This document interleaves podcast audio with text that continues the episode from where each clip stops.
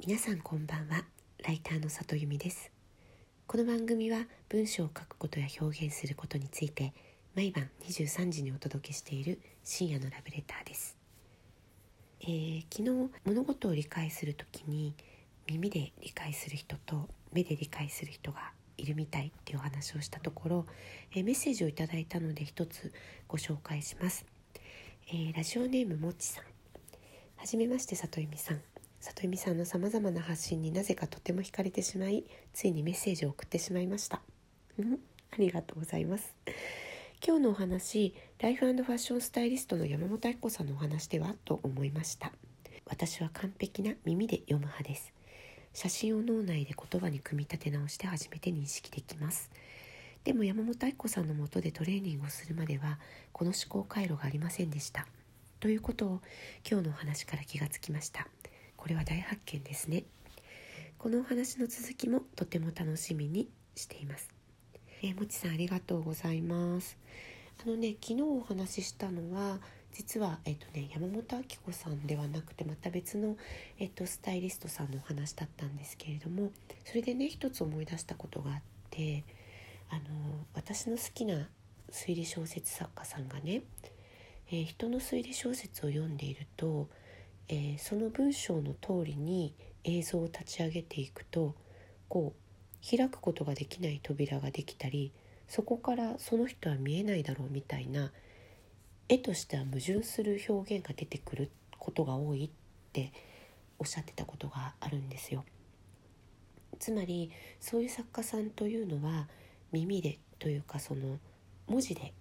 文章を書いている方であってその文章を絵として立ち上げていないんだろうなというようなことをの推理小説作家さんはおっしゃっていたんですね。で確かにあのそういうことってあるなって思うんですよ。で私は、えっと、自分が読者だった読み手だった時はもう完全に、えっと、文字面を読んでえ文字で文章を理解する人間だったんですけれどもえファッション誌のライターをやるようになって初めてこう映像だったり写真を文章に起こす。逆に言うと文章を書くと映像がちゃんと立ち上がるように書くという訓練を受けました。私が最初についた師匠に言われたことがファッション誌のライターというのは風呂敷の畳み方や包み方を写真がなくても読者の人にちゃんと伝えられて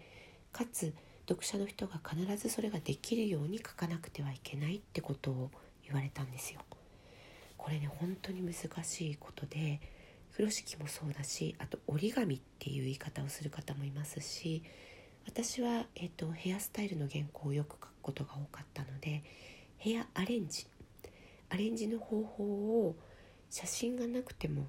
えー、みんなが同じ髪型になるようにアレンジできるように書くという訓練を受けました